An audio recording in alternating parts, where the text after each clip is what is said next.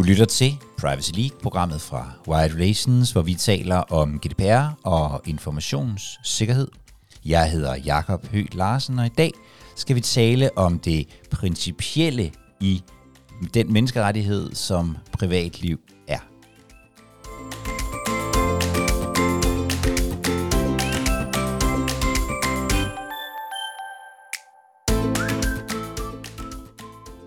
Og med mig i studiet har jeg øh, Klaas Kirkeby Tejlgaard. Velkommen til. Mange tak. Fra øh, Dataetisk Råd. Og så den helt generelt... Nej, nu sagde jeg det igen. Ja, jeg skulle Fra lige til at rette. Dataetisk Ungeråd. Lige præcis. Lige præcis. Og sådan i det hele taget øh, liberal debattør mm. Og, øh, og skribent. Velkommen til så. Endnu Mange en gang. tak. Dataetisk Ungeråd. Hvad er det? Jamen, altså, det er jo ting som en pendant til det dataetiske råd, som er blevet nedsat af regeringen, og som kører og laver noget rigtig fint arbejde, synes jeg. Og der er det Dansk IT, øh, den tidligere administrerende direktør der, Rikke Vilshøj, som øh, synes, jeg tror, det har meget været hendes projekt, men det har jo været et fælles projekt i Dansk IT, ligesom at sige, at det er vigtigt, at unge også bliver engageret i Ja. ja. dataetik. Mm-hmm. Øhm, og jeg tror ikke, at Dataetisk Råd kommer til at optage en eller anden 22-årig øh, knaldperle som mig. Så derfor er det jo fint, at der ligesom er et ungeråd, hvor at øh, jeg sammen med, vi er en, er vi en 15 styk, en 15 unge forskellige, med meget blandet baggrund. Altså, nogle er meget mere teknisk øh, begavet, end jeg er. Ja. Øh, nu er jeg selv mest sådan politisk principiel, hvis man kan sige det sådan, ikke? Og så er det egentlig bare et ungeråd, hvor at, ja, vi er de her forskellige medlemmer, og vi så på forskellige måder forsøger at sætte fokus på dataetik, oplyse øh, særligt unge selvfølgelig om sådan dataetiske problemstillinger, men også, og det kan vi måske snakke om lige om lidt, altså stille og roligt begynde at udvikle, hvad kan man kalde det, en egen politisk platform med nogle resolutioner, nogle mærkesager, hvis man kan kalde det det, som vi vil prøve at skubbe ud i æderen og prøve at gøre til virkelighed Ja. i, i et forsøg på ligesom at sørge for, at der kommer bedre dataetiske rammer og vilkår i Danmark, hvor at man øh, ja, hvad kan man sige, man får mere oplyst befolkning, dels på emnet, men også får en befolkning, hvis privatliv bliver beskyttet bedre. Ja. Øhm, så på den måde er det sådan øh, meget, øh, altså der er mange ting at tage sig til, og, og det har egentlig været en ret fed proces, fordi at øh, Ungerådet her blev nedsat i øh, sommeren sidste år, så vi har snart været i gang i et års tid. Men det har været sådan en meget åben proces, hvor Dansk IT har været super venlige til at ligesom både stille noget, øhm, hvad kan man kalde det, manpower, altså nogle af deres politiske konsulenter til rådighed, til at hjælpe med at organisere hele arbejdet. Øh, vi låner selvfølgelig også deres lokaler og alt sådan noget. Øh, men ellers har det været en meget åben proces, hvor at vi så har kunne finde ud af, hvad vi gerne vil med det her ungeråd. Altså, hvordan Ja. synes vi, det skal fungere? Øhm, hvad er det for nogle mærkesager, vi gerne vil øh, kaste os over? Hvad synes vi er vigtigst? Og hvordan når vi ud til unge og sådan noget? Ja. Og der vi så splittet os op i to forskellige arbejdsgrupper, hvis man kan kalde det det. Der er en politisk arbejdsgruppe, hvor jeg også er sådan lidt med øh, på en lytter, mest af alt. Øhm, og det kom så egentlig af, at jeg synes, jeg har haft så rigeligt politik i mit liv, at jeg kan også rigtig godt lide at lave bare PR og presse og kommunikation. Øhm, så derfor er jeg over i øh, det, der hedder Awareness-arbejdsgruppen, hvor jeg så ligesom siger, så er det op til nogle af de andre dygtige folk i rådet at beslutte, hvad er det for nogle resolutioner, der skal igennem, og så hjælper jeg med at få dem ud i verden på en eller anden måde. Og det er ligesom det arbejde, som vi står over for nu her. Ikke? Så Øh, det er noget politisk, og så, og så noget, så noget a- a- a- awareness. Og, Ja, og, det er sådan et dejligt moderne ord, ikke? Ja, ja. Nå, men det, det, det, bruger, det bruger vi jo. Jeg, jeg skal jo altid passe på, at jeg ikke kommer til at lyde, som om jeg er 83. Øh, men, men det hvad- gjorde du næsten, da vi skulle have kaffe på vej heroppe. Det gjorde jeg nemlig næsten. Det kom til at lyde som om, at øh, jeg havde været koldkriger før koldkrigen. Ja. Øhm, men, men øh, Klaas, hvad, hvad, hvad, interesserer, hvad interesserer jer sådan lige nu? Mm.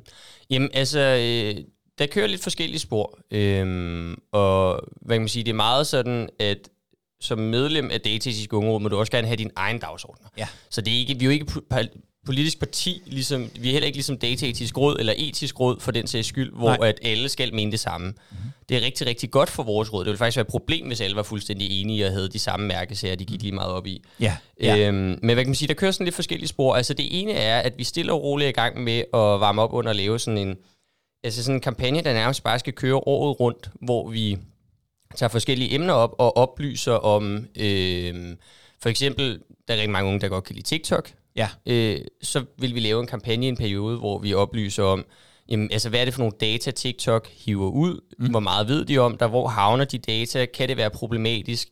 Sådan nogle ting. Ja. Øh, måske også bare sådan en generel oplysning om, hvorfor fanden er det, du får cookie-banner smidt i hovedet? Hvad er GDPR? Ja. Øh, hvilke krav har du også i forhold til det offentlige? Mhm. Mm-hmm. I forhold til din sin opbevaring af data og databeskyttelse og privatliv og sådan noget.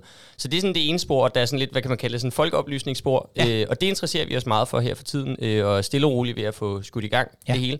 Og det andet er, at vi så øh, ved sidste møde, øh, sidste rådsmøde, de kører sådan med nogle måneders mellemrum. Øh, I sidste uge, der vedtog vi vores første fem resolutioner, Mhm. som vi så nu skal til at ja, få skudt ud i verden. Øh, og de, de spænder egentlig rimelig bredt, men for bare lige at nævne et af dem, så er det at lave sådan en slags øh, dataetisk smiley-ordning, lidt inspireret af det, du altid ser på pølsevognene og kebabbarerne. Ja. Øh, og så kan du se, okay, der er en dårlig smiley her, måske jeg lige går over på den anden side af Nørrebrogade og henter min øh, shawarma, ikke? Ja. Øh, så undgår du ja, diverse ubehageligheder måske. Og, og, og tanken er jo egentlig, at så skulle der være det samme for ja, virksomheder, der mm. arbejder med data, og som ligesom, når du som forbruger giver din data videre til, til en virksomhed, eller en offentlig myndighed for den sags skyld også, øh, synes jeg også vil være fint. Ikke? Altså, så kan man sige, jamen, er de gode til at, at, passe på den her data, øh, og der skal du så tænke i at lave nogle forskellige parametre, som hedder, jamen, bliver det leveret videre til en tredje part, øh, bliver det måske sendt ud af Europa til en tredje part, der ligger et andet sted i verden, øh, hvor, hvor gennemsigtige er de omkring det her, hvor meget værner de om dine data, og så får du ligesom bedre mulighed for som forbruger at navigere i den her jungle, mm. øh, og passe lidt bedre på din egen data, hvis du vil det. Og hvis du nu virkelig bare er ligeglad, Ja. jamen, så kan du også bare hoppe ind til dem, der har en sur datasmiley, og det er jo helt fair. Mm-hmm. Det er jo okay, det er jo ligesom, der er også nogen i supermarkedet, der, øh, der, der, der ikke navigerer efter de der bedre dyrevelfærdsmærker og, Ja. og den slags ting, og det er jo helt fair. Mm. Men det vigtige er bare, at det ligesom sker på et oplyst grundlag, og det, det, det synes jeg i hvert fald personligt også har manglet meget førhen, så det synes jeg er en rigtig god resolution. Og så har vi jo selvfølgelig også nogle andre... Øh, en af dem er blandt andet, at IT-professionelle skal afgive sådan en dataetisk løfte, Ja. ligesom inspireret af lægeløftet, ikke? Ja, ja, ja. Simpelthen ud fra en anerkendelse af, at når man som IT-professionel, så selvom at man måske godt bare i sådan ud fra sådan en gammeldags perspektiv kunne tænke, at det, altså, så vigtigt er det ikke, og det er måske mm. lidt kedeligt og sådan noget, så må vi jo bare erkende, at IT-professionelle har vildt stor betydning for vores samfund, og de kan også have en rigtig stor indflydelse på vores samfund, øh, og på hvordan alle ja, alle menneskers øh, data bliver behandlet og sådan noget, så derfor er det rigtig godt, at der ligesom er den her bevidstliggørelse omkring, at man skal altså behandle data ordentligt, øh, og man skal have respekt for individernes øh, privatliv, Ja. øh, som er sikret i diverse menneskerettighedskonventioner osv. Øh, så det er sådan lidt forskelligt. Der er også en resolution, der arbejder med kunstig intelligens, der er en med cookies, øh, Ja. som handler om, øh, som måske kunne være særlig relevant i det her tilfælde, øh, mm. i vores snak her, som handler om, at det skal være standardindstillingen på hjemmesider, at ja. man kun ligesom siger ja til de strengt nødvendige cookies. Mm-hmm. Og så at man også skal forsøge at gøre op med det, man kan kalde dark patterns i øh, cookie-godkendelse. Altså det her med, vi kender det alle sammen. Du hopper ind på et eller andet online-medie, hvor du har set mm. en clickbait-overskrift på Facebook. Det kunne for eksempel være et af dem, jeg har brugt det sidste år på at drive. øh, og så er den her cookie øh, så åndssvag, at altså, du ender bare med at trykke ja til det hele. Ja. Øh, fordi at det simpelthen er fuldstændig umuligt at gennemskue, og du skal igennem 20 forskellige skridt for at kunne komme ned på kun at sige ja til de strengt nødvendige. Ikke? Ja. Øh, så det, det er også noget, som vi synes vil være vigtigt. Altså, sådan, så det ikke bliver sådan noget, ligesom det der med at afmelde sig fra et nyhedsbrev, hvor du aldrig kan finde un- unsubscribe-knappen, eller altså nogle af de der, jeg har haft et abonnement på et tidspunkt på illustreret videnskab, ikke? Ja, fordi ja. jeg ville have sådan en eller anden ting, der fulgte med i det, øh, hvor de havde slagtilbud, og når ja. du så skal melde dig fra igen, jamen, så er det eddermame ikke lige så nemt, som det var at melde sig til, vel? Nej, Øh, præcis. så prøv at gøre op med det, og få ja. noget mere gennemsigtighed og noget overskuelighed ind i, i, i hele det her cookie-show, som kører. Det, det lyder virkelig som om, at, at meget af det, som I, som I arbejder med, handler om, øh, om ja, du, du, du siger selv, gennemskuelighed. Ja. Øh, altså det her med i virkeligheden at, at uddanne sig selv og. Mm. til at vide, øh, hvad det egentlig er, der, hvad det er, der sker. For en ting er jo at sige, ja, ja, det, det, det er fint med mig, at, øh, at mine oplysninger fra TikTok bliver behandlet på den her måde. Mm. Men at man, så man rent faktisk ved det. Ja. Øh, at at det, det gennemsyrer i virkeligheden meget af det, både awareness, øh, men, men i virkeligheden også det her med, hvor- hvordan skal man skal cookie-indstillingerne være, mm. øh, kunne, man, kunne man lave noget med nogle, med nogle smiley-ordninger. Mm. Jeg har jo selv nogle gange sagt det her med, at jeg, jeg håber lidt, at min generation er den, er i virkeligheden er den sidste generation, der behandler sine personoplysninger, som om de var fuldstændig ligegyldige. Mhm. Mm. Altså, øhm, og, og, men det kræver jo en, det kræver en viden, tænker jeg, Mhm. at man rent faktisk ved, hvad det er, der, hvad det er, der sker, og hvad det er for en verden, man, øh, man bevæger sig i, når man øh, bevæger sig digitalt. Ja, og nu sagde du jo også i indledningen her, at øh, jeg er meget liberal, øh, og øh, det, det, det har jeg egentlig været sådan i al den tid, jeg har været rigtig politisk interesseret og vagt, eller hvad man skal sige. Øhm, og, og, derfor synes jeg også, at det er rigtig fint at lave sådan nogle tiltag her, hvor man ikke siger, at vi går ikke ind og forbyder, at data bliver brugt på en særlig måde mm. fra statens side. Vi går ikke ind og detaljregulerer og gennemsvinger alle mulige øh, sådan, hvad kan man sige, standarder, som måske vil gøre det svært for mange virksomheder at operere. Ja. Men vi kan måske fra statens side sætte nogle rammer, som mm. gør, at forbrugerne får nemmere ved at træffe oplyste valg. Ja. Øh, og det bliver sværere at lave noget dark patterns halløj på øh, cookie-knappen, så man bliver på en eller anden måde nærmest sådan snydt eller Ja. manipuleret til at øh, måske også afgive mere data, end man i virkeligheden vil. Øh, så sådan nogle ting synes jeg jo er rigtig vigtige, fordi jeg, jeg tror egentlig på, at meget af det her med at skabe øh, en befolkning, som, eller det lyder jo så nærmest sådan lidt diktatorisk at sige, at man vil skabe en befolkning i sit eget billede. Det er jo slet ikke det. Nej. Det lyder forkert, men, men hvis vi nu for eksempel har en ambition om, eller synes, det kunne være godt, at min generation og generationer, der kommer efter mig, går mere op i deres privatliv mm. og anerkender, at det er faktisk noget, man har helt ret til. Det er en helt fundamental menneskeret, som man gerne må respektere. Jamen, hvis det er målet, så tror jeg, at den bedste vej dertil, det er ligesom at sørge for at få oplyst folk. Ikke? Altså, øhm, og ligesom sige, at folk kan træffe deres egne oplyste valg. De har ikke behov for, at sige, for eksempel Simon Kollerup eller en mm. eller anden anden socialdemokratisk minister til at træffe de her valg for dem. De kan godt selv, hvis de øh, får muligheden for at blive lidt oplyst. Ikke? Ja. Og så er det jo op til dem selv, om de lige har overskud til at gøre det ene og det andet for at sikre deres privatliv bedre, eller om de bare er fuldstændig ligeglade med det. Altså, det er jo også helt fair at sige, alle virksomheder i hele verden må faktisk bare bruge mine data, som de vil. Ja. Øhm, men jeg synes jo på en eller anden måde, at ens personlige data er jo en forlængelse af ens krop, og jeg mm-hmm. synes jo faktisk, man skal have selvbestemmelsesret eller autonomi over de data på samme måde, som man har det med sin egen krop. Ikke? Altså, det er jo også derfor, at du ikke bare kan tvangsmedicinere folk i Danmark, sådan uden videre i hvert Nej. fald. Ikke? Altså, øh, og der er en grund til, at jeg ikke kan komme hen og skære din hånd af dig og løbe væk med den.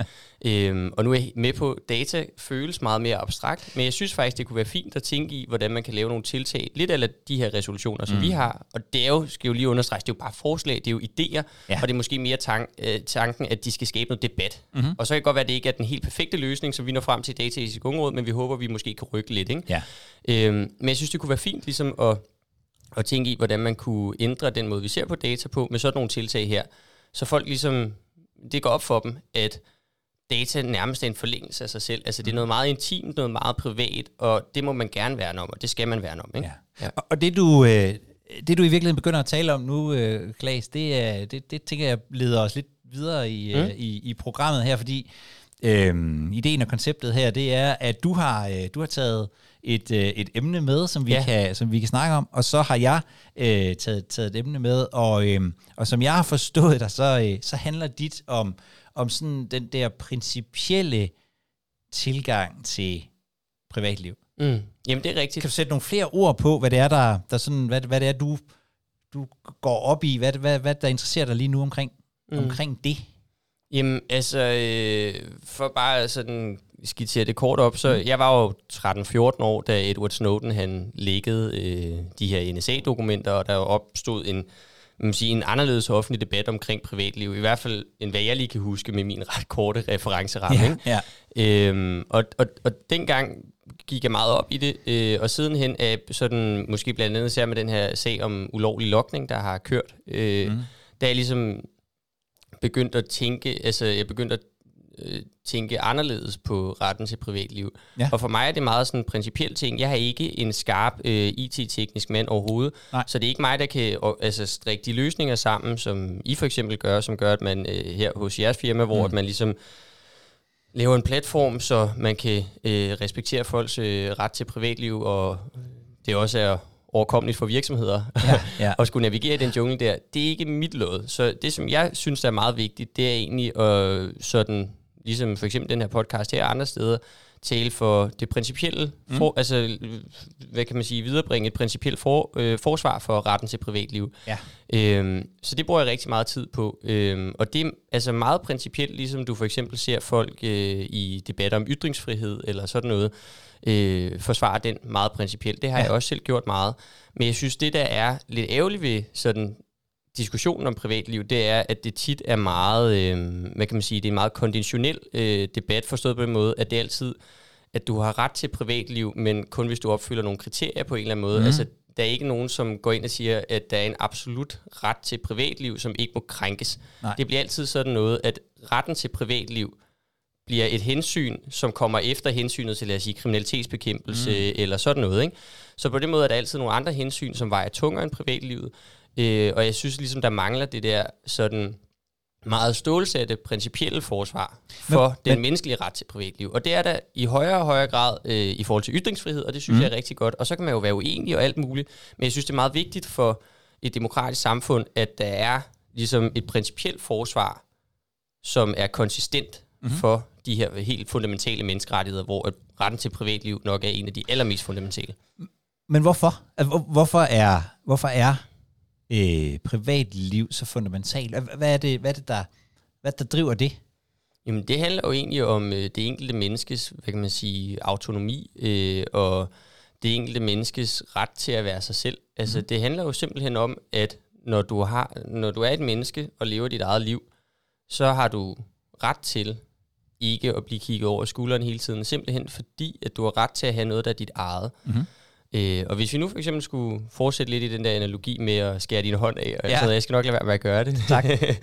øh, så kan man sige, det er jo ligesom, du har også ret til din egen krop. Du har ret til øh, din egen ejendom. Mm. Øh, der er ikke nogen, der kan komme og tage dit hus fra dig uden videre.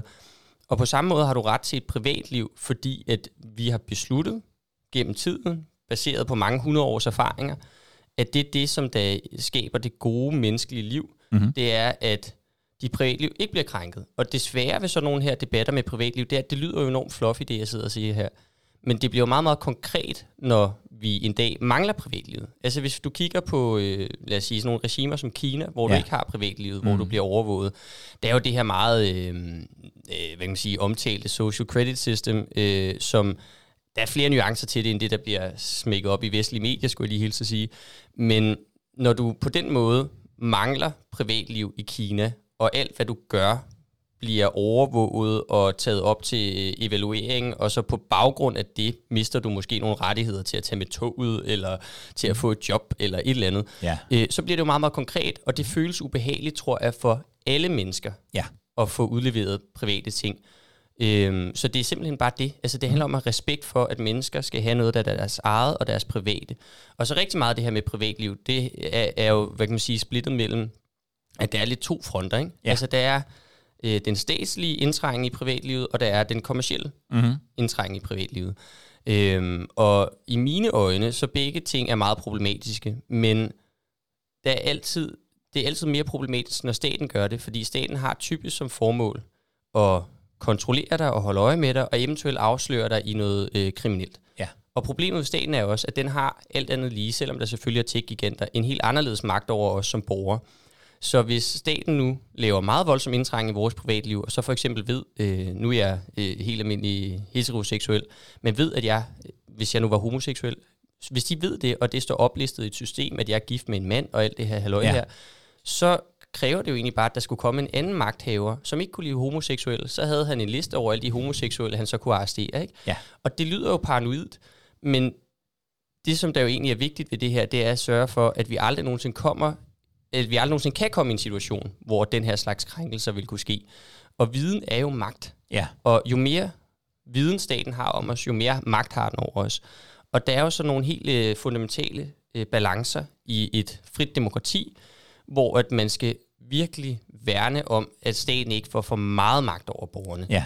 Øhm, og det er ligesom det. Og så er der den her den kommercielle del, som også kan være meget problematisk, især i og med, at tech-giganter fylder så meget, og ligesom spiller så stor en rolle i vores liv og sådan noget. Men deres øh, intention er som hovedregel at tjene penge. Ja. Så det vil sige, måske manipulerer de dig, men de manipulerer dig til at købe et produkt. Mm. De er altså ikke ude på potentielt set at smække, dig i fængsel for at have snydt i skat eller et eller andet. Ikke? Og her vil, den, øh, her vil, vil, vil modargumentet måske lyde, at, at øh, i forhold til øh, i forhold til, til, til, til staten, jamen, mm. så handler det om så handler det om at skabe at skabe tryghed og sørge for at at kriminalitet bliver opklaret, at øh, at du får de ydelser fra staten, som du skal have, og du betaler din øh, skat, så vi alle sammen kan... kan, kan hvad, hvad, hvad, hvad, hvad siger du til den? Fordi det, mm. det, er jo det, det er jo sådan det principielle modargument, det er jo, at, at den, den form for frihed, som du taler for på, på privatlivet, i virkeligheden, i et eller andet omfang, øh, står i en form for modsætning, eller kun står i en form for modsætning til tryghed. Ja, men det kommer an på, altså, hvad man tænker formålet med at lave en stat er. Mm. I mine øjne, der er formålet med at lave en stat, det er, at staten sikrer borgernes rettigheder, og samtidig giver borgerne mulighed for at altså, leve i fred og samme eksistens osv. Men staten er jo til for at hvad kan man sige, være en suveræn, som håndhæver og sikrer borgernes rettigheder. Så hvis ja. jeg bliver slået ned på gaden, så bliver ham, der har slået mig ned, straffet, og så videre, og så videre. Mm. Sikre, at jeg kan ytre mig frit. Sikre alle de her ting her. Og det synes jeg jo er formålet med staten. Ja. Men hvis du har lavet en stat, hvor man siger, at det primære formål er at sikre tryghed, mm-hmm. så er der jo ikke nogen hegnspæle, fordi du kan aldrig nogensinde opnå absolut Nej. tryghed. Mm. Og det, det, der jo er farligt her, det er, at trygheden så altid vejer højere end borgernes rettigheder, og i jagten på tryghed, Jamen, altså, fordi du aldrig kan opnå total tryghed. Du kan aldrig nogensinde opnå et samfund uden risiko for at blive slået ned, uden risiko for at blive smittet af en sygdom, uden risiko for et terrorangreb. Mm. Det kan man ikke. Nej. Altså ikke engang i Kina kan de. Altså vi ser lige nu, uh, apropos med det der lockdown, der er i Shanghai, hvor folk er spadet ind i lejlighederne og er ved at dø af sult. Ikke engang der kan de jo inddæmme coronavirus, vel? Nej. Uh, ikke sådan fuldstændig i hvert fald. Så det er jo ligesom sådan, det, det, det rammer jo kernen af, jamen, altså hvad er det for en stat, man gerne vil have? Mm. Øhm, og der tror jeg bare, det er meget farligt, hvis man siger, at vi sætter trygheden over friheden. Fordi selvfølgelig skal der være en balancegang. Selvfølgelig skal der det. Selvfølgelig er staten nødt til at vide noget om sine borgere. Men hver gang staten ligesom står over for øh, at skulle tage den her, øh, udføre den her svære balanceakt mellem tryghed og frihed, der synes jeg, det er meget vigtigt, at frihed vejer højst, øh, og borgernes rettigheder vejer højst. Fordi ellers så bliver det skruen uden ende. Altså mm. den nødvendige politik for at gennemtvinge total tryghed, øh, det ender i noget meget totalitært. Ja. Altså, det, det, det, er jo der, hvis man følger den ud, så er det jo der, øh, hvor det er. Og vi lever jo ikke et totalitært øh, regime i Danmark. Overhovedet ikke. Overhovedet ikke. Øh, gudskelov. Men man skal ikke være blind for, at demokratier forfalder, og mm. det er desværre hovedreglen. Og derfor er det meget vigtigt, at hver gang der er et lille problematisk skridt, som måske gør indhug i selv øh, noget, for, som for mange kan virke sådan lidt altså ligegyldigt, Ja. Et lidt ligegyldigt indhug i, i borgerrettighederne, mm. lidt overvågning fra et eller andet ministerium, som måske på papiret sikrer, sikrer mere tryghed, jamen, så er det vigtigt at have den åbne diskussion om det. Og så kan det sagtens være, at vi når frem til, at vi synes faktisk, som et demokratisk samfund, at det her det er et øh, indgreb, der er, hvad kan man sige, øh, øh, indhugget i vores personlige frihedsrettigheder værd. Men det er vigtigt at have debatten om det, ikke? Er det er det, det du tænker på, når du, når du siger, at vi, vi har brug for et sådan et konsistent, principielt forsvar for, mm. for, øh, for, for privatlivet. For jeg, jeg, jeg, jeg, jeg sådan set tænker, at, at vi alle sammen ser de her øh, diskussioner, hvor, hvor et eller andet smart står over for et eller andet form for indgreb i privatlivet. Mm. Det kan jo i virkeligheden være alt fra øh, lokning af, af, af mobiloplysninger, som, som jo øh, altid er på, øh, på dagsordenen, men det kan også være det kan også være sammenkøre nogle registre, så vi kan mm. finde ud af, om vi skal tvangsfjerne nogle børn, som man, og der er som faktisk man et, et, et, et meget sted, uhyggeligt lovforslag fra øh, øh, Kort Dybvads ministerium, øh, som så vidt jeg forstod, øh, jeg har talt lidt med, eller skrevet lidt med ministeriet, det kommer til efteråret, som mm. har været på vej og har været i høring, som handler om, at man skal have, man skal kunne trække folks fulde bankudtog ud, ja. for sådan at kontrollere, om de har ret til ydelser og sådan nogle ting. Øhm, altså, den slags er der jo rigtig meget. Altså, det er rigtigt, de, de, de er der hele tiden, de der øh, lovforslag. Og, og det er jo en, altså, når man kigger, ofte når man kigger på det enkelte lovforslag, mm. så, så vil man jo sagtens overbevise sig selv om, jamen det, det er måske meget smart, at vi der mm. gør det, for så udbetaler vi ikke for mange penge til, til folk, der skal have en ydelse, eller, eller det hjælper jo også med at opklare en eller anden form for forbrydelse, eller, eller, eller hvad det kan være. Men der, der, der, der står du lidt længere henne på, øh, på privatlivet, kan jeg næsten få for, Ja, jamen, det gør jeg. Det er ja. ikke nogen hemmelighed. Og hvad kan man sige?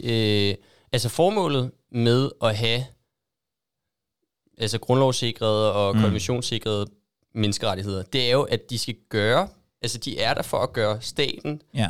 for at være øh, til gene for magthaveren, de er der til, for at gøre politiets arbejde svært. Men det er derfor, de er der.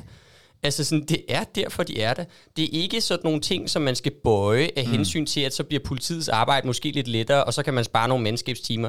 Det er ikke derfor, de er der. De Nej. er der, fordi at vi gennem mange århundreder har lært, at det er sådan, man sikrer et godt liv for mennesker, hvor at de ikke bliver trynet af magthaverne. Og mm. derfor skal man ikke gå og grædbøje dem. Og så den, fra den enkelte sag øh, til den næste, så kan det virke som sådan, næsten sådan usynlig øh, forvidring af de her borgerrettigheder. Men hvis man så zoomer lidt ud øh, og kigger, jamen, så kan der godt være nogle bekymrende tendenser. Ja. Og det er derfor, det er vigtigt også at kaste sig ind i de enkelte sager, selvom at for mange danskere givetvis, så virker for eksempel den her debat om lokning, der har været, eller det her mm. lovforslag, jeg lige snakkede om fra øh, Indrigsministeriet, kan virke sådan lidt ligegyldigt. Det kan både virke meget teknisk, men man kan også sige, øh, jeg har ikke noget at skjule, så jeg har ikke noget at frygte. Ja. Øhm, men der kan jeg jo godt lide at vente den om og sige, hvis du ikke har noget at skjule, hvorfor fanden skal du så finde dig i at blive overvåget? Ja. Ja. altså sådan, fordi krænkelsen af privatlivet sker jo ikke, når der er nogen, der kigger på dine data, og du bliver fanget noget. De sker, når dine data bliver indsamlet. ja. Det er jo der, hvor krænkelsen af privatlivet sker, ikke? Og du er umiddelbart mere, øh, du er mere skeptisk over for den, øh, for den statslige overvågning, end du er for øh, øh, Facebook og Google og, og sådan den, den, den private.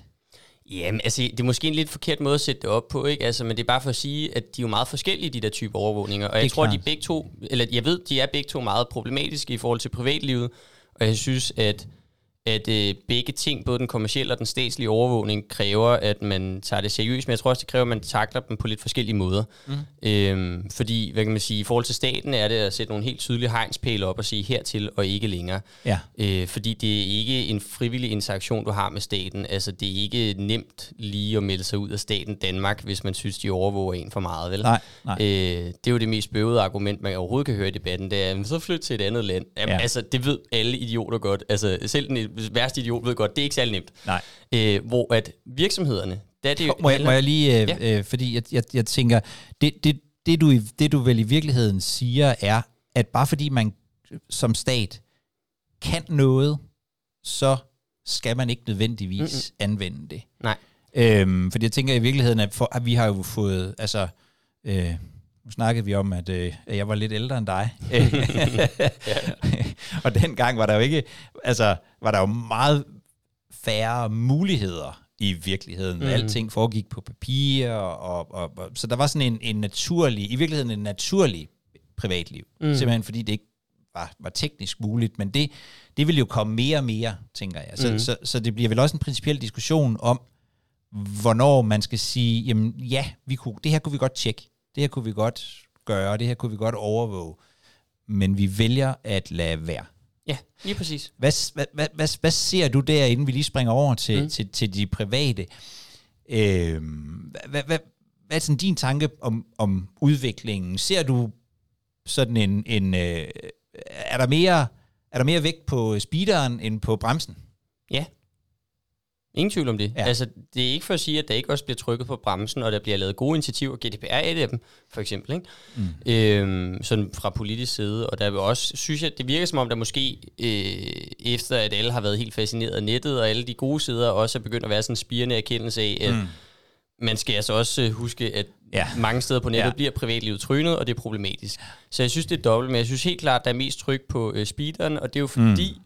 At det kommer meget af, at når du er politiker og vil vise handlekraft, Ja. jamen, hvis der har været, lad os sige, øh, for eksempel det forfærdelige drab på Mia i Nordjylland, Ja. Jamen, det nemmeste som politiker, det er at stille sig op og sige, at vi laver nogle flere overvågningskameraer, vi øh, forbyder privattaxaer, øh, måske skal vi lokke nogle flere oplysninger, altså du ved, alt muligt, ikke? Ja. Altså ligesom lave sådan nogle konkrete tiltag. Men problemet er, for det første, så løser de meget sjældent øh, altså Reelt det problem, der er med Ja. mor, altså det er ikke mm. sikkert, at mere overvågning i, i Jomfru Anegade vil gøre, at der var færre mor.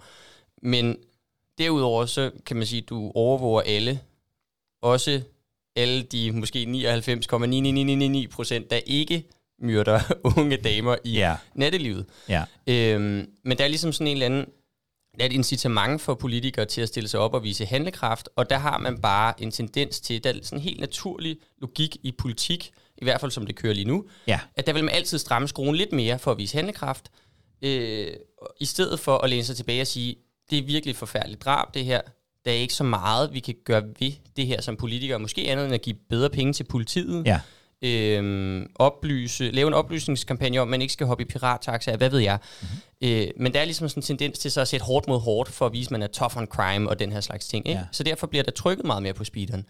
Øh, og det synes jeg jo er problematisk. Ikke? I, I min generation, og måske endnu mere i min, i min forældres generation, mm. øh, der synes jeg faktisk, at jeg ser en, en tendens mod, at vi måske siger, jamen, dels på, på, på, på staten, jamen tryghed betyder så meget for os, at, mm. at, at vi faktisk er villige til at gå på kompromis med de her ting, men måske i virkeligheden endnu højere grad i forhold til, til, til, til de muligheder, der er opstået med, med, med, med Facebook og kommunikationsmuligheder og sådan noget.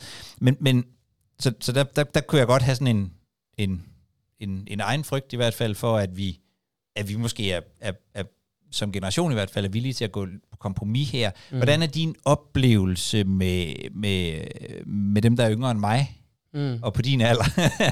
øhm, altså jeg vil sige, jeg synes det er blandet, fordi der er nogen, som bare siger, at jeg, jeg er ligeglad med privatliv. Altså, mm. Hvorfor det? Ja. Men det er typisk folk, som ikke rigtig er bevidste om, hvor meget ja. diverse firmaer og stater og sådan noget ved om dem. Ja. Øhm, altså sådan, det er måske, det kunne være øh, visse grupper af teenager øh, og sådan noget, ikke? Jo.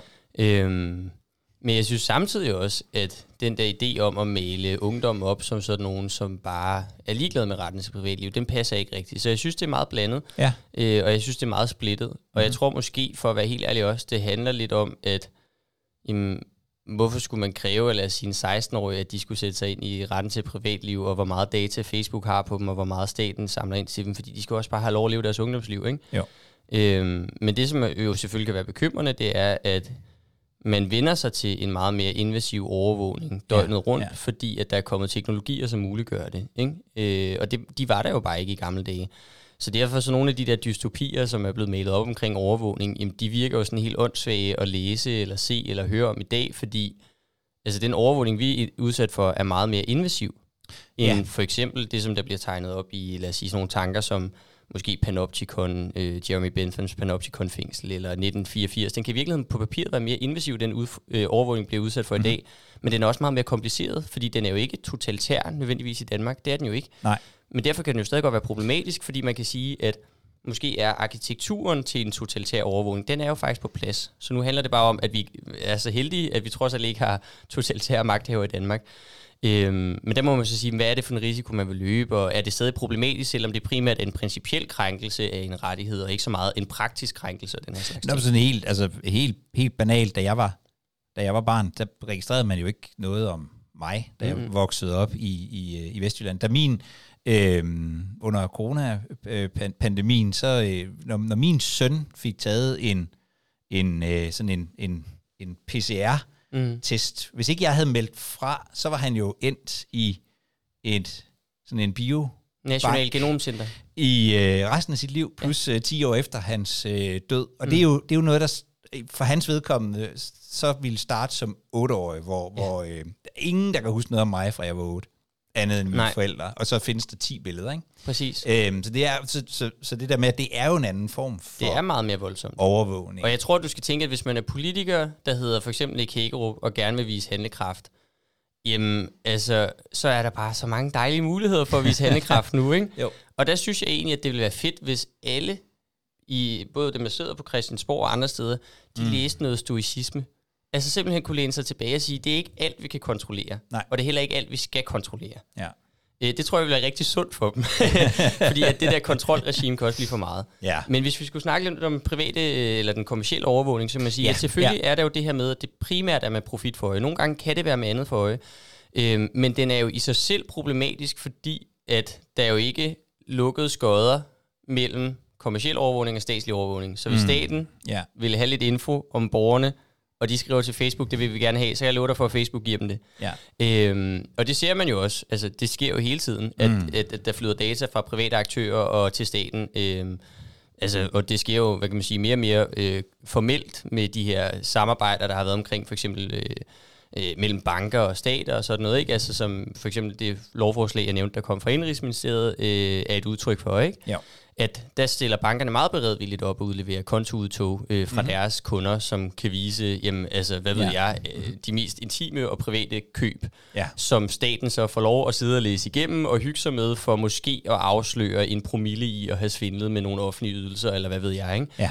Øhm, så derfor, alene af den grund, skal man også være meget opmærksom på den private overvågning, fordi det er ikke sådan, at det er to adskilte sfærer. Øhm, men hvis det bare er privat overvågning i sig selv, så synes jeg, det vigtigste er egentlig bare, at brugerne af diverse platforme og sådan noget, bliver oplyst om, ud fra nogle rammer sat af staten, øh, om, jamen, hvad, hvordan bliver jeg overvåget, ikke? Ja. Altså, det, det vil være en rigtig god ting, for eksempel, at når jeg bliver tracket lige nu, fordi jeg har brugt Google Maps på vej hen, og de stadig tracker, hvor jeg er, Ja. øh, at min telefon så lige skrev, du bliver tracket lige nu, så man var Ja, bevidst om så- det. så Så, man så nogle ting vil være rigtig gode, ikke? Ja. Øhm, Ja. Og der er jo kommet stille og roligt mere og mere af det her. Altså jeg synes for eksempel, Apple har faktisk været ret gode til det med nogle af deres nyeste opdateringer. Ikke? Altså det her med, at når du åbner en app for første gang, jamen, så kan du ligesom be- beslutte, hvor meget data, hvilke data vil du give til dem og sådan noget. Ja. Øhm, så der er sådan nogle ting, der er ved at ske, men selvfølgelig vil man sætte mere push på det, hvis man fra statens side sagde, at der er nogle rammevilkår, som virksomheder gerne skal overholde. Ikke? Ja. Og det er også det, som vi håber lidt, altså, mm. eller som jeg i hvert fald personligt håber, at nogle af de her resolutioner, som vi har lavet i Dataetisk Ungeråd, øh, Ja. hvis vi får skubbet dem ud over rampen, at de om ikke andet kunne sætte sådan en større debat mm-hmm. i gang. Og så kan man sige sådan lidt mere personligt, så er det noget, som jeg også arbejder en del på, og også sådan prøver at sidde og øh, lidt idéudvikle med bekendte og sådan noget. Hvordan kunne man takle det her på en helt anden måde? Altså ja. nærmest politikudvikle i virkeligheden, mm-hmm. ikke? Og tænke, jamen altså, hvordan takler man det her problem med øh, at sikre retten til privatliv i en så digitaliseret tid, som vi har nu, ikke? Fordi det er jo meget vigtigt. Og super fedt, at der er nogen, fordi det er jo et, det er jo så nyt, at der i virkeligheden ikke, altså at det i virkeligheden kræver noget mere grundlæggende øh, politikudvikling. Ja. Tænker jeg, altså løsningerne er jo ikke bare sådan lige. Det er jo øh, ikke bare, hvad kan man sige, det, det, det, det der jo tit kan være sådan lidt, når man er meget øh, ideologisk anlagt som mm-hmm. mig, så er det, at jamen, så er det de samme argumenter, du har hørt siden 1700-tallet. Ikke? altså, og, og, og det Ja. kan man ikke rigtig Ja. her. Altså Nej. selvfølgelig kan du finde nogle, øh, altså du kan finde, du kan orientere dig efter nogle ting, som tidligere tænkere og politikere og sådan noget har gjort, men Ja. det er jo på en eller anden måde sådan lidt unmapped territory, mm. øh, og derfor er det jo svært, men derfor er det også meget spændende og meget vigtigt. Ja. Og, og, og, og med, øh, med det her bevæger vi os også lidt over i det, jeg ville have taget med, Ja. så tænker jeg, nu kaster jeg det i virkeligheden bare ind i, i en, en ongoing diskussion her, fordi, øhm, fordi mit emne i dag, øh, da, jeg- da jeg hørte, du ville tale om, om sådan den principielle ret til privatliv, det var faktisk et af de her sådan lidt mere konkrete ting, mm. nem, nemlig øh, noget, vi har diskuteret øh, her i Privacy League øh, mange gange, også fra både fra juridisk og fra teknisk øh, perspektiv. Nu tager vi så den lidt mere politiske her, øh, nemlig øh, cookie og, Ja. og, og, og sådan anden øh, tracking-teknologi, som, som i virkeligheden bliver angrebet i godsøjne, jeg det her, fra, fra rigtig mange sider i øjeblikket, sådan juridisk, øh, øh, er sådan den ene øh, del af det, der er blevet rejst, øh, øh, hvad kan man sige, der er blevet rejst øh, tvivl om øh, analytics øh, fra, fra, fra Google og nogle af de her sådan cookie øh, frameworks. Vi ser også aktivister, som i virkeligheden øh, øh, presser på øh, mm.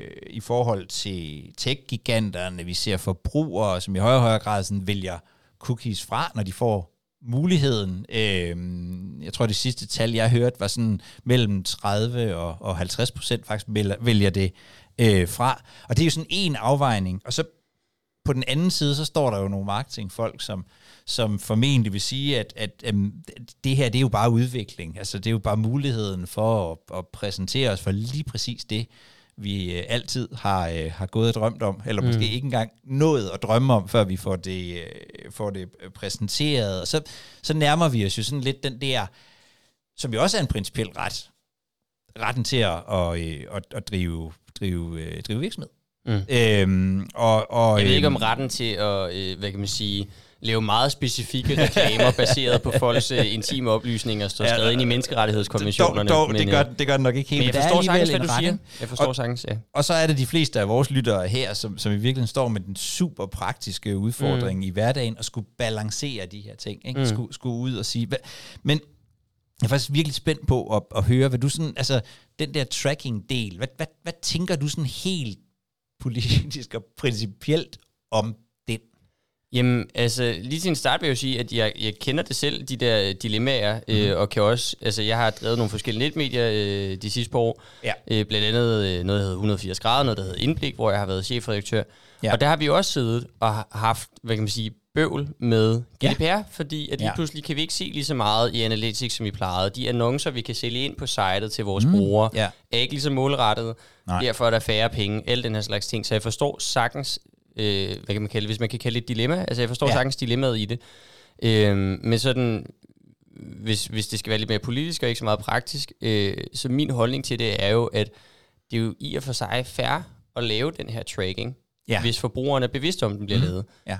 Jeg synes, det er unfair, hvis det er, at man som marketingsperson, virksomhedsindhæver, øh, sådan på en eller anden måde manipulerer øh, folk til at sige ja, eller som i gamle dage, Ja. hvor man slet ikke engang øh, fik sagt ja til cookies, øh, men bare fik dem smidt i hovedet. Ikke? Jo. Øh, og det var noget mere bøvlet at undsige sig cookies, end det er i dag. Ja.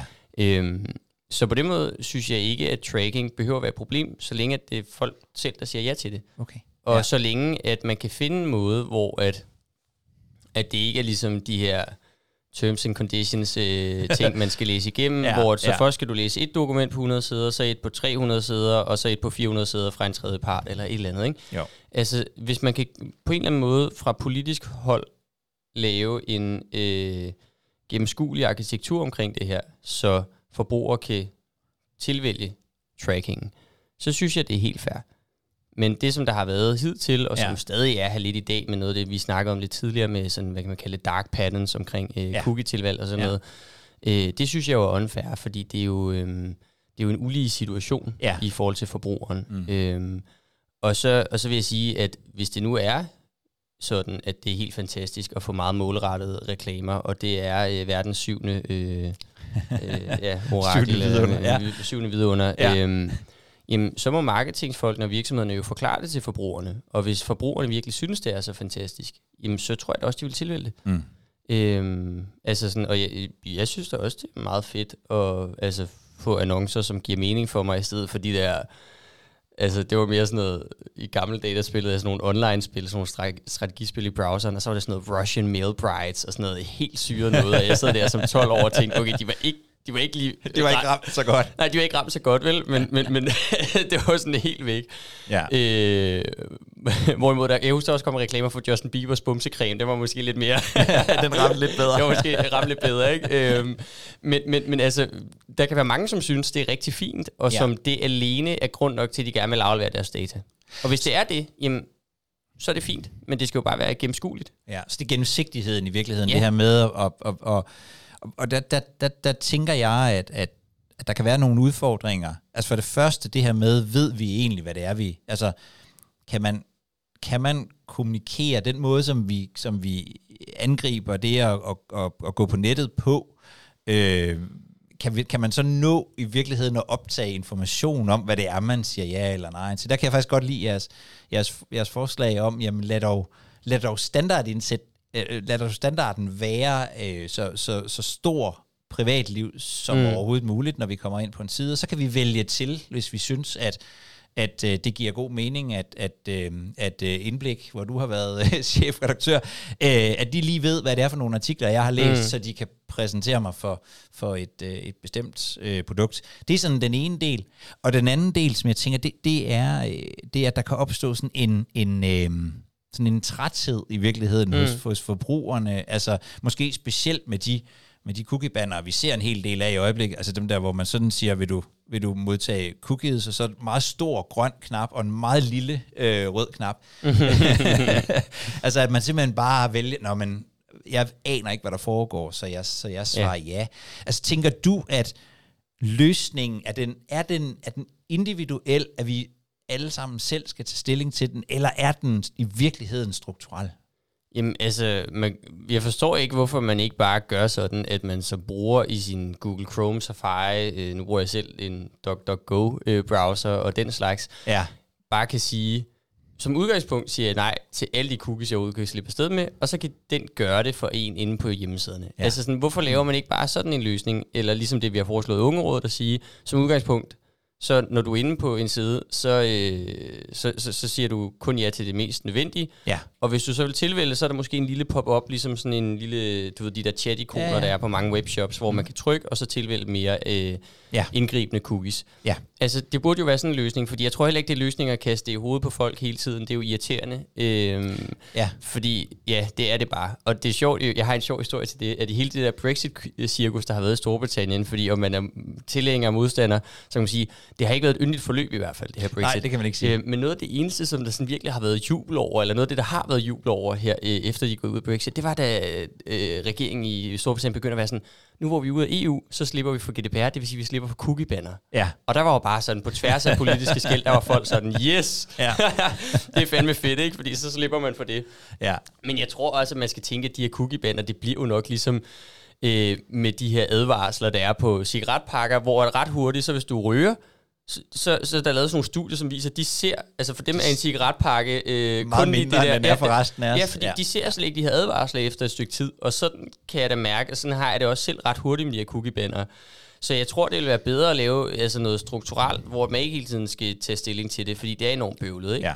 Øhm, og hvis man så for eksempel som virksomhed gerne, altså hvis det er vigtigt for dig som virksomhed at få nogle cookies, jeg kan se Berlingske Media øh, gør det en del på deres platform, Ja. for eksempel BT, de her gratis platform, så øh, kommer der et, en lille pop-up, hvis du har valgt cookies fra, Ja. øh, hvor der står, øh, må jeg få lov at få dine cookies, og så er der et billede af chefredaktøren og en lille besked, og så forklarer de, hvorfor det er vigtigt for dem. Ja. Og så tror jeg, at som bruger, er du mere, altså så har du mere lyst til at sige ja. Ja. Øh, og så kunne det være sådan noget, man altså, giver lov til, ligesom man deler sin e-mailadresse ud, hvis der er et spændende nyhedsbrev, man gerne vil signe op til. Ja. Ja. Øhm, og så er det jo selvfølgelig, det er jo selvfølgelig vigtigt, at man tager hensyn til, at det også skal være muligt at drive virksomhed. Men alt andet lige, så kan man sige, øh, statens opgave som lovgiver er jo at sikre borgernes rettigheder, og ikke sikre, at virksomheder kan tjene så mange penge som muligt. Det er i hvert fald ikke det primære hensyn. Jeg er meget liberal, jeg er også kapitalist osv. Ja. Øhm, men det primære hensyn må jo alt andet lige være at sikre borgernes rettigheder, og øh, sikre, at de bliver værnet om, og så alt andet er sekundært. Ikke? Klaas, det har været virkelig fedt at hæve øh, øjnene øh, lidt. Vi, vi, vi taler meget ned i et meget, meget nørdet nogle gange her i... Jeg har øh, hørt nogle af de andre episoder, det lagde jeg også mærke til. der er Men nogle jeg synes, gange... det var spændende at få svar på, om Google Analytics faktisk er forbudt i Danmark eller ej. ja, I den præcis. tidligere her med ham med advokaten. Ja, ja. Øhm, men Klaas, hvor kan man, hvor kan man, hvor kan man finde dig? Og, mm. Eller følge dig og, og, øhm, og ungerådet? Jamen, altså, Dataetisk Ungeråd, øh, der er vi så småt på vej med en hjemmeside og nogle sociale okay. medier, hvor man kommer til at kunne følge vores arbejde. Ja.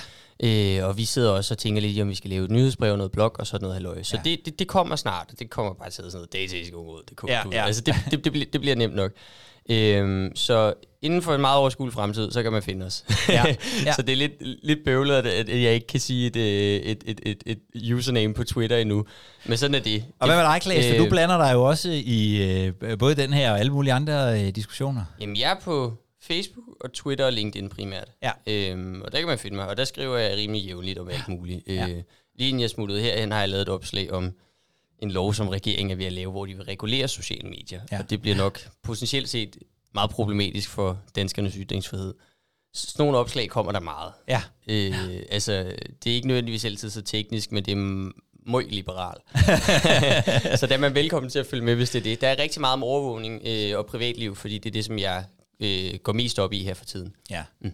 Og så, øh, så tror jeg, at øh, jeg i aften vil, øh, der vil jeg slukke for min, øh, for min Twitter og min øh, Facebook og min øh, LinkedIn, og så vil finde min, øh, min gamle lasede kopi af øh, den stoiske kejser, Marcus Aurelius, på, dit, øh, på, på din opfordring, ja. Og genlæse nogle af hans meditationer, og måske tænke, at det er helt okay nogle gange ikke at gøre noget. Ja, men det er faktisk, altså, det er meget rart at læse noget stoicisme. Jeg kan anbefale, hvis man ikke gider at læse de originale værker, fordi de kan jo være lidt bøvlede eller sådan mm. svært gennemskuelige, øh, og læse den, sådan, ja, det har faktisk været en bestseller, der hedder Det hele handler ikke om dig. Jeg Åh, tror, ja. han hedder Niels Ja. Overgaard, ham der har skrevet det. Ja, det er rigtigt. Det er sådan en fyr, som også bare har et øh, nogenlunde almindeligt dayjob øh, i en større virksomhed, og så har han altså selv brugt nogle af de her værktøjer til at klare udfordringer af sit liv med dødsfald og stress mm. og alt sådan noget. Og så har han skrevet den her bog øh, om morgenen, inden han tog på arbejde, og den er super god, fordi at, at den ligesom opsummerer meget af det. Så den kan anbefales også, hvis man, hvis, hvis man vil læse noget stoicisme. Så øh, privatliv, cookies og en øh, småfilosofisk øh, boganbefaling. Tusind tak, fordi du kom, Klaas. Det var en fornøjelse. Tak. Du har lyttet til Privacy League, programmet fra Wired Relations, hvor vi taler om GDPR og informationssikkerhed. Og husk, at du hver uge, hver onsdag fra klokken 14, kan deltage i diskussionen om GDPR og informationssikkerhed. Du kan melde dig til vores øh, Privacy League Live, som vi kalder den. Det kan du melde dig til på wiredrelations.com-pl.